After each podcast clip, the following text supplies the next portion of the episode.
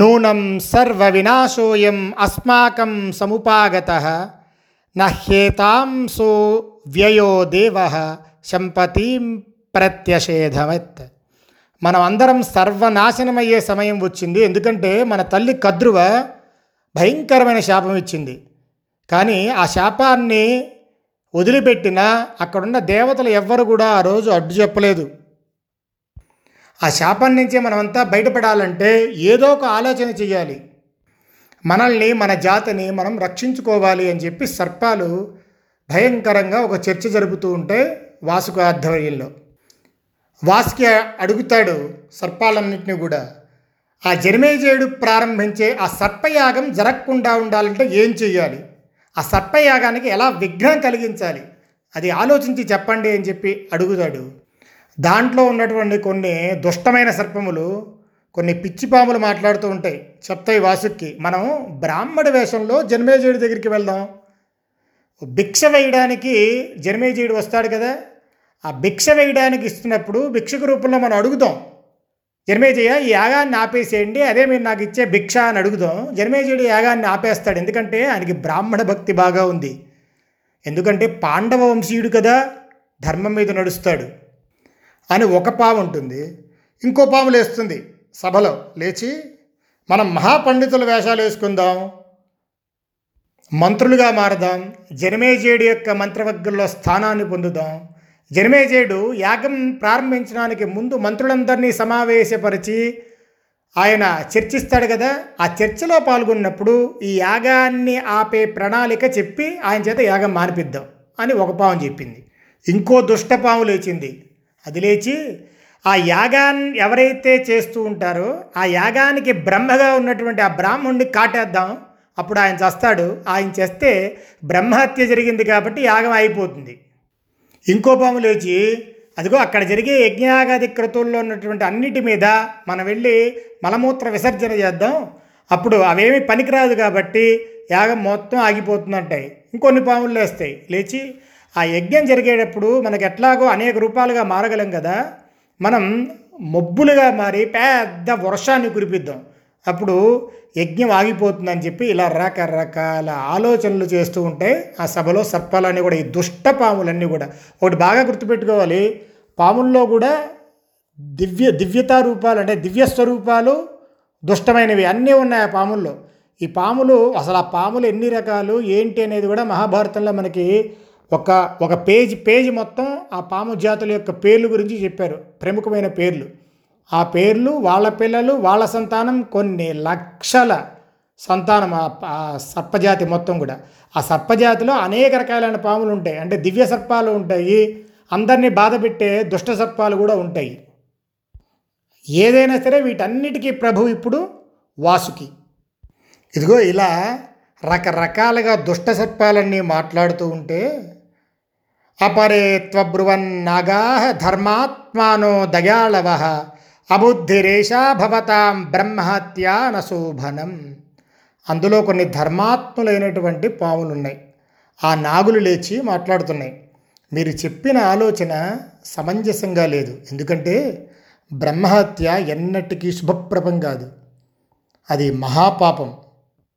ఆపద సమయంలో శాంతంగా మంచి ఆలోచన చేయాలి, కానీ ఉత్తమ ధర్మాన్ని అనుసరించాలి, కానీ ఇలా కష్టాలు పోగొట్టుకోవడానికి ఒకదాని తర్వాత మరొకటి అధర్మాన్నే చేస్తూ ఉంటే ఈ ప్రపంచం మొత్తం నాశనం అవుతుంది, అది బాగా గుర్తుపెట్టుకోండి అని చెప్పి ఒక మంచి పాము లేచి ఆ దుష్టపాములందరికీ చెప్తూ ఉంటుంది.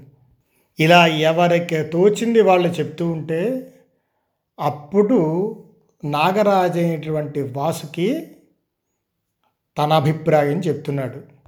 పన్నగులారా, మీరందరూ చెప్పిన ఆలోచన ఆచరణయోగ్యంగా లేదు. ఈ పరిస్థితుల్లో మీ అందరి బాధ్యత నాది, మీ అందరి మేలు కోరి నేను ఒకటి చెప్తున్నాను, మన తండ్రి గారైనటువంటి కశ్యప ప్రజాపతి దగ్గరికి వెళ్ళి ఈ శాపం నుంచి ఎలా బయటపడాలో ఆయన్ని అడుగుదాం, ఆయన మనకి ఏదో ఒక దారి చూపిస్తాడు. మహారాజుగా నా మాట వినండి అని చెప్పి పాములన్నిటికీ వాసుకి చెప్తాడు. ఇదిగో ఇలా సభ నడుస్తూ ఉండగా సర్పాణాంతు వచః శ్రుత్వా సర్వేషామితి చేతి చ వాసుకేశ్చ వచః శ్రుత్వా ఏలాపత్రో బ్రవీదిదం. సర్పాలన్నీ అభిప్రాయాలన్నీ తెలుసుకొని వాసుకి అభిప్రాయాన్ని కూడా విన్నటువంటి ఏలాపుత్రుడు అనే వాసుకి సోదరుడు లేస్తాడు. సస యజ్ఞో నభవిత నసరాజా తథావిధ జనమే జయ పాండవేయ యతోస్మాకం మహద్భయం. ఒక్కటి గుర్తుపెట్టుకోండి మహానాగశ్రేష్ఠులారా, మనం భయపడుతున్న జనమేజయుడు పాండవ వంశీయుడు. సర్పయాగం ఖచ్చితంగా జరిగి తీరుతుంది. దైవం శిక్షించాలి అనుకున్నప్పుడు ఆ దైవమే రక్షించాలి తప్ప ఇంకా ఎవ్వరి వల్ల రక్షించడం కుదరదు. నాగరాజా, మనకు కలిగిన భయం దైవం వల్లనే కలిగింది కాబట్టి మనం భగవంతుడినే ఆశ్రయించాలి. ఈ విషయంలో నేను చెప్పే ఒక మాట మీరందరూ జాగ్రత్తగా వినండి. తల్లి కద్రువ మనకి శాపం ఇచ్చేటప్పుడు నేను చిన్నపిల్లవాడిని ఆమెడ ఒడిలోనే నిద్రపోతున్నా. ఆ సమయంలో దేవతలకి బ్రహ్మకి ఒక సంభాషణ జరిగింది, అది నేను విన్నాను. దేవతలంతా బ్రహ్మగారిని అడిగారు, అయ్యా ఆ తల్లి అంత కఠోరమైన శాపాన్ని విడిచిపెట్టింది, మీరేమీ మాట్లాడకుండా ఉన్నారేంటి, దీన్ని ఎందుకు మీరు అనుమతించారు అని చెప్పి దేవతలు అడిగితే బ్రహ్మగారు చెప్పారు, అనేక సర్పాలు చాలా క్రూరమైనవి, తీక్ష్ణమైనవి, విషపూరితాలు, అవి ప్రజలకు మేలు చేయవు. అందుకనే ఆ కద్రువ అలా శాపవాక్కు విడిచిపెట్టింది. ఏ సర్పాలు నీచాలో, ఏ సర్పాల విషపూరితాలో, ఏ సర్పాలు పాపకర్మలో అటువంటి వారే జనమేజయ మహారాజు చేసేటటువంటి సర్పయాగంలో భస్మమవుతారు అని చెప్పి బ్రహ్మదేవుడు చెప్పాడు. ధర్మాత్ములైనటువంటి సర్పాలు బయటపడతాయి అని చెప్పి ఆయన అన్నాడయ్యా ఆ రోజు. కనుక ఆ సర్పయాగం ఎప్పుడు జరుగుతుందో అప్పుడు ఉత్తమ సర్పాలకి ఖచ్చితంగా మోక్షం కలుగుతుంది. ఆయన దేవతలతో ఇంకో విషయం కూడా చెప్పారు. యాయావర వంశంలో జరత్కారుడు అనే పేరు గల ఒక గొప్ప ఋషీశ్వరుడు పుడతాడు. ఆయన మహాతపస్విట, జితేంద్రియుడుట. ఆ తపోధని అయినటువంటి జరత్కారునకు అదే పేరు కలిగినటువంటి ఒక స్త్రీతో వివాహం జరిగితే అతనికి కుమారుడు పుడితే ఆ కుమారుడి వల్ల సర్పయాగం ఆగుతుంది అని చెప్పి చెప్పాడు. మీరు బాగా గుర్తుపెట్టుకోవాలి, ఇది జరిగిపోయింది ఆల్రెడీ మనకి కథలో. ఆ కథని ఇప్పుడు ఏలాపుత్రుడు గుర్తు చేస్తున్నాడు. ఇగో నీకు తెలుసు కదా నాగరాజా, మన యొక్క చెల్లెల పేరు కూడా జరత్కారువే. మనము కనుక ఈ జరత్కారుని ఆ ఋషికి జరత్కారుడికి ఇచ్చి వివాహం చేస్తే వీళ్ళిద్దరికీ కలిగే సంతానం వల్ల మన సర్పములన్నిటికీ కూడా రక్షణ కలుగుతుంది.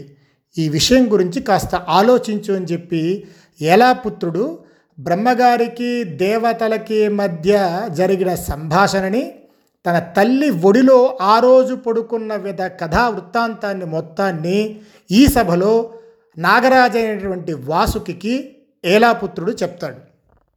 ఇదిగో ఆ మాటలు విన్న తర్వాత సర్పాలన్నిటికీ ఎంతో ఆనందం కలిగింది. వాళ్ళంతా ఆనందంతో నృత్యం చేశారు. ఆ రోజు నుంచి నాగరాజు అయినటువంటి వాసుకి తన సోదరైన జరత్కారువుని చాలా జాగ్రత్తగా చూసుకుంటూ సంతోషంగా నాగరాజ్యాన్ని పరిపాలిస్తూ ఉంటాడు. ఈ విషయం తెలుసుకుందామని చెప్పి వాసుకి కొంతమంది దేవతలను తీసుకొని బ్రహ్మగారి దగ్గరికి వెళ్తాడు.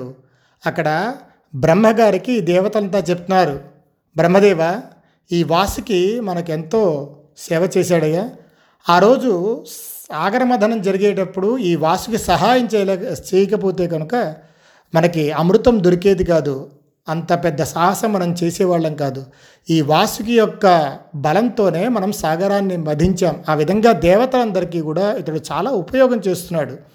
ఇతను దివ్యమైన సర్పం, కానీ ఇతనికి వాళ్ళ అమ్మ ఇచ్చిన శాపం వల్ల తన జాతి మొత్తం నాశనమైపోతుందేమో అని చెప్పి భయంగా ఉందయ్యా అని బ్రహ్మదేవుడికి ఉపాయం చెప్పమని అడిగేటప్పటికీ ఆ వాసుకి నమస్కరించగానే బ్రహ్మదేవుడు చెప్తాడు, నువ్వు ఎలా పుత్రుడి ద్వారా తెలుసుకున్న వృత్తాంతం ఏదైతే ఉందో అదంతా నిజమే.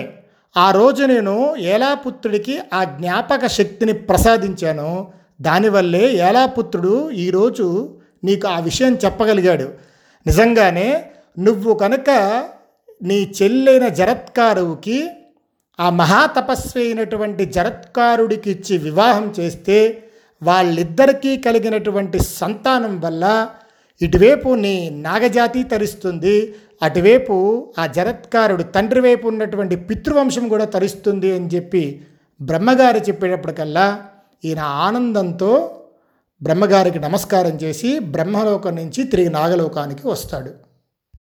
తన రాజ్యానికి చేర్చు చేరుకొని కొంతమంది మంచి ధర్మాత్ములైన సర్పాలని పిలిచి వాళ్ళతో అంటాడు, ఓ నాగశ్రేష్ఠులారా, ఆ జరత్కారుజు మహర్షి దగ్గరికి మీరు వెళ్ళండి, ఆ చుట్టుపక్కల ఆయన్ని జాగ్రత్త ఉంటూ ఆయన్ని పరిశీలిస్తూ ఉండండి. ఆయన మహాతపస్వి, ఆయన ఎప్పుడు వివాహం చేసుకుంటాడు అని అనుకున్నాడో అప్పుడు ఆ విషయాన్ని వెంటనే నాకు తెలియజేయండి. నేను నా సోదరుని తీసుకొని ఆ సమయానికి ఆ మహర్షి దగ్గరికి వస్తాను అని చెప్పి వారికి చెప్పేటప్పటికల్లా వాళ్ళంతా కూడా జరత్కారు మహర్షి ఎక్కడున్నాడో అని చెప్పి వెతికి అనేకమైనటువంటి ప్రయత్నాలు చేస్తూ ఉంటారు. ఆయన ఎప్పుడూ తపస్సులో ఉండేవాడు, కానీ ఒకరోజు మనం ఇంతకు పూర్వం ముందు కథలో చెప్పుకున్నట్టుగానే ఒకరోజు వాళ్ళ పితరులను చూస్తారు. వాళ్ళ వంశం వాళ్ళని చూసేటప్పటికల్లా యా యాయావర వంశంలోని పెద్దల్ని చూసేటప్పటికల్లా ఆయనకు కూడా వివాహం చేసుకోవాలి, ఎందుకంటే వాళ్ళ పితరులు తరించాలి అంటే ఆయనకి సంతానం కలగాలి, అది మనం చెప్పుకున్నాం ఇదివరకు కథలో. కాబట్టి ఒక అడవిలో వెళ్తూ వెళ్తూ నాకు నా పేరు కలిగినటువంటి కన్య, అంటే ఈయన పేరు జరత్కారుడు, అదే పేరు కలిగినటువంటి కన్య కనుక ఉంటే నేను వివాహం చేసుకుంటాను, అది కూడా భిక్షగా మాత్రమే స్వీకరిస్తాను అని చెప్పి అన్నాడు కదా. అప్పుడు అదిగో ఈ విషయాన్ని చేరవేస్తారు వీళ్ళంతా వాసుకి. ఆ వాసుకి తన చెల్లెలని తీసుకొని ఆ వనానికి వచ్చి ఈ జరత్కారుతో చెప్తున్నాడు వాసుకి, మహానుభావ ఓ తపోధన జరత్కార, ఇదిగో ఈ కన్యను భిక్షగా స్వీకరించు అని చెప్పి అడిగేటప్పటికీ, నాగరాజా ఈమె పోషణ భారాన్ని నేను వహించను, నేను చూసుకోలేను, ఇది నా నియమం. ఎందుకంటే నేను ఎప్పుడూ తపోనిష్టలో ఉంటూ ఉంటా. రెండవది, ఎప్పుడైనా సరే నాకు ఇష్టం లేని పనిని కనుక ఈ కన్య చేస్తే నేను ఈమెని విడిచి వెళ్ళిపోతాను. ఇందుకు సమ్మతమైతే, ఈ షరతును మీరు అంగీకరిస్తే నీ సోదరి వివాహ నీ సోదరుని నేను వివాహం చేసుకోవడానికి అంగీకరిస్తాను అని చెప్పి మహర్షి చెప్తాడు వాసుకి.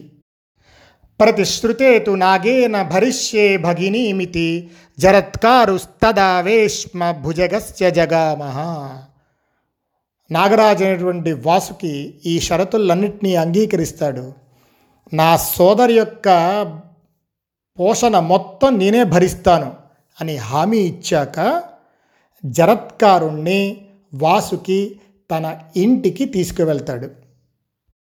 ఇంటికి తీసుకుని వెళ్ళి అంగరంగ వైభవంగా వేదమంత్రోచ్చరణములతో తన సోదరైనటువంటి చెల్లెలైనటువంటి జరత్కారువుని ఇచ్చి ఆ మహర్షికి వివాహం చేస్తాడు.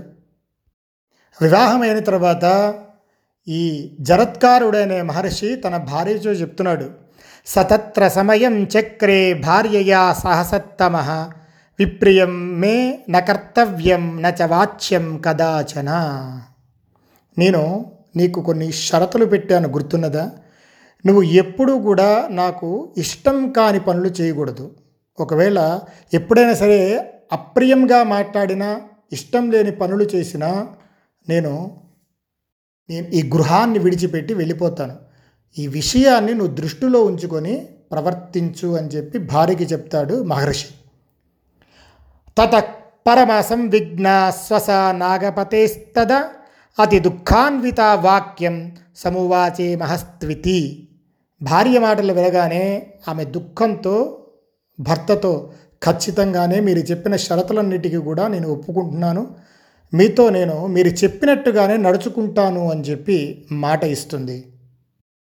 ఒక కత్తి మీద సాముగా ఆ నాగకన్య భర్త పెట్టిన షరతులకు అన్నిటికీ అనుగుణంగా పతిసేవ చేస్తూ ఉంటుంది.